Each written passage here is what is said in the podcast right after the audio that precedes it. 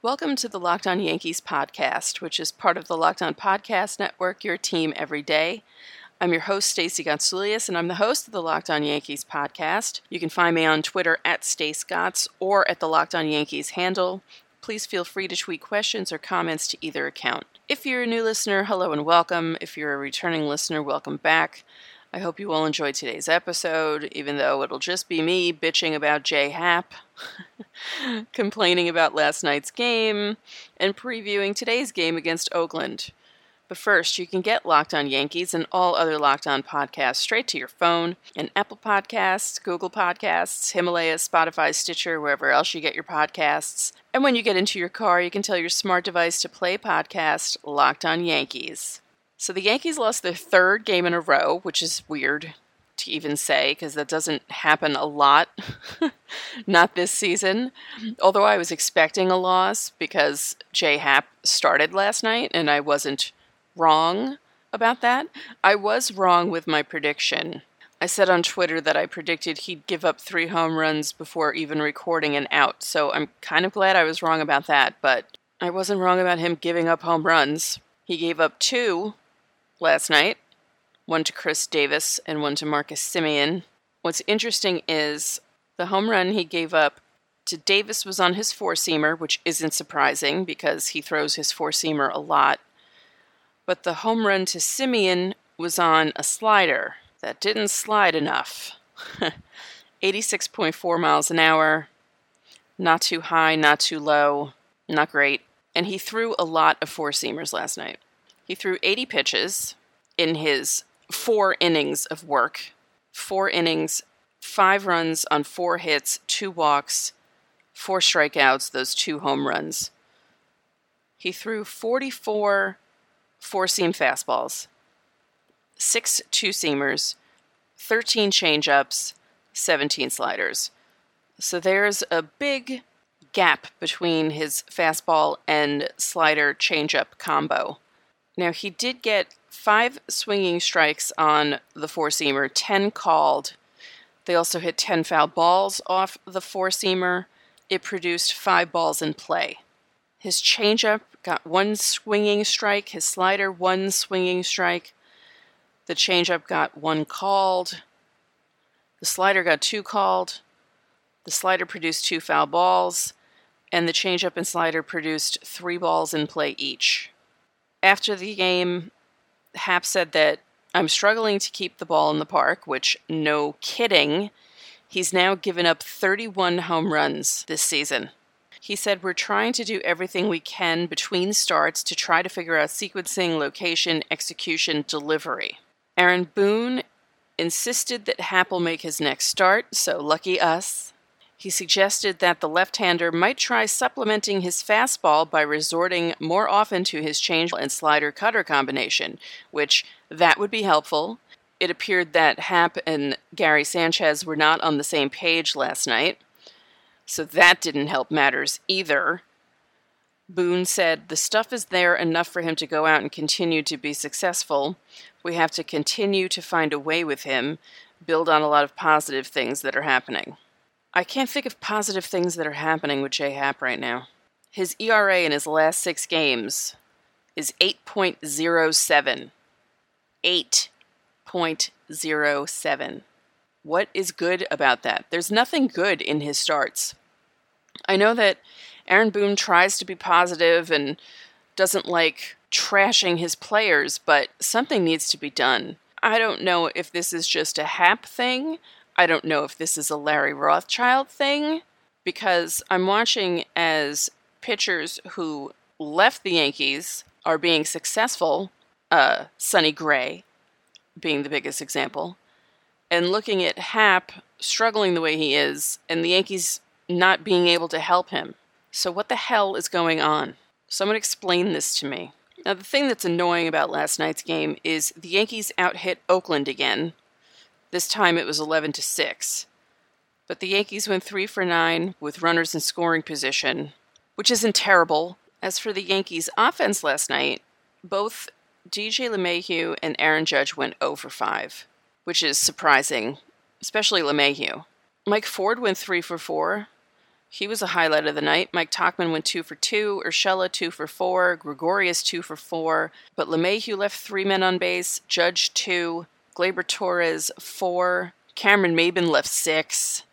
The Yankees left 18 guys on base. Not great, Bob. But Ford hit his fifth home run of the season. Gregorius hit two doubles, but the Yankees just couldn't get a big inning going, so they lost their third game in a row.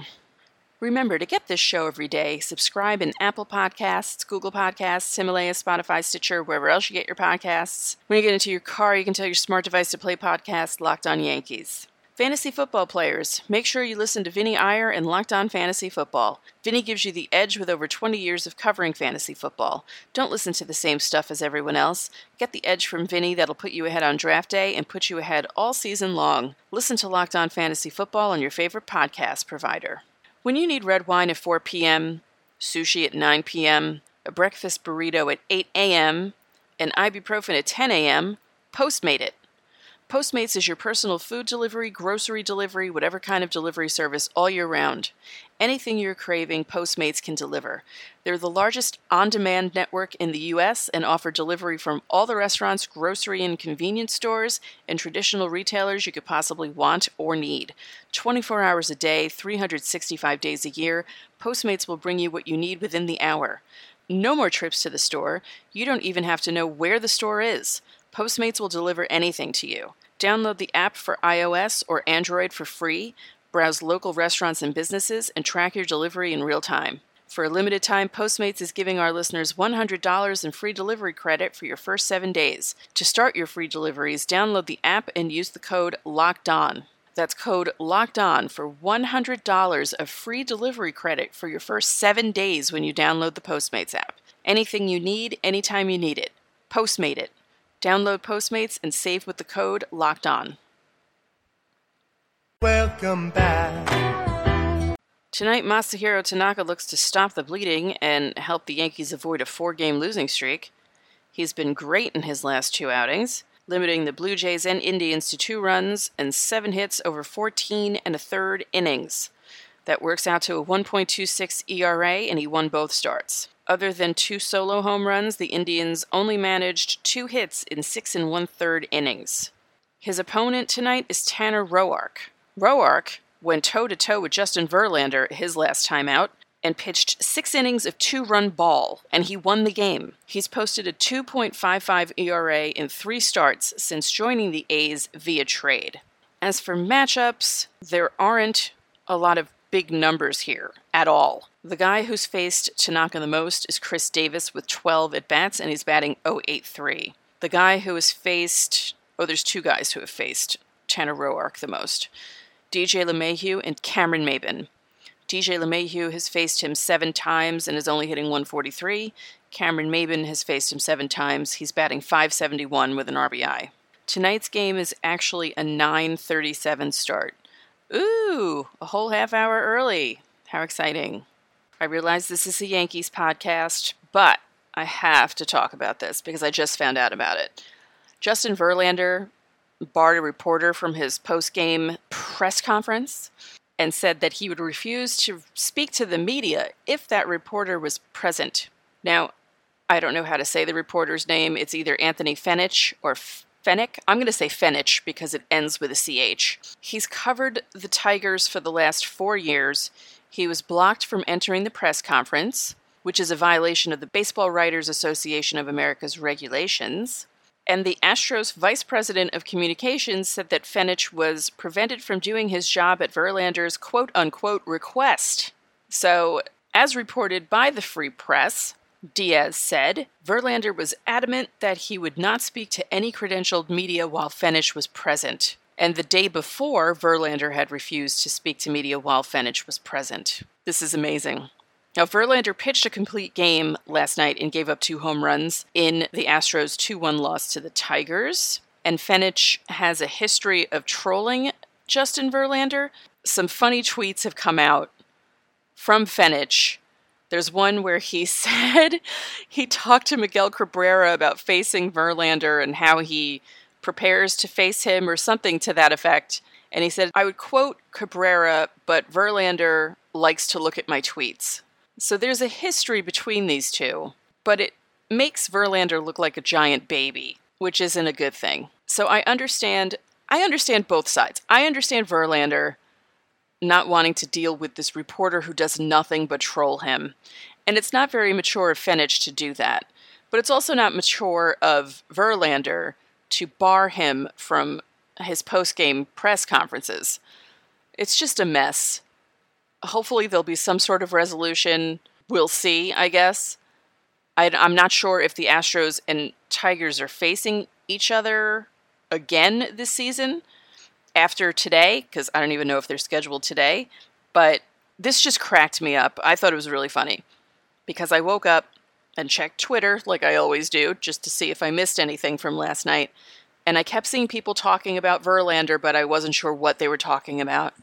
Then I had to look it up, and when I did, I just rolled my eyes. oh, boys, they can be so emotional. That's a joke. Don't get all upset. And there was another incident with the media last night. Kenley Jansen blew a save, but the Dodgers ended up winning the game. He still refused to talk to the media, or he wouldn't be available to talk to the media. And you know what? Sometimes I think it's within the player's right to not talk to the media. Now, this is a totally different thing from the Verlander situation because the Verlander situation is him being pissed at a specific reporter. Kenley Jansen had a bad night. He didn't want to talk about it last night because, you know, your emotions are all over the place when you blow a save, I would imagine. And maybe you don't want your first thoughts about it to be the ones that the reporters quote in the post game press conference. You know what I mean?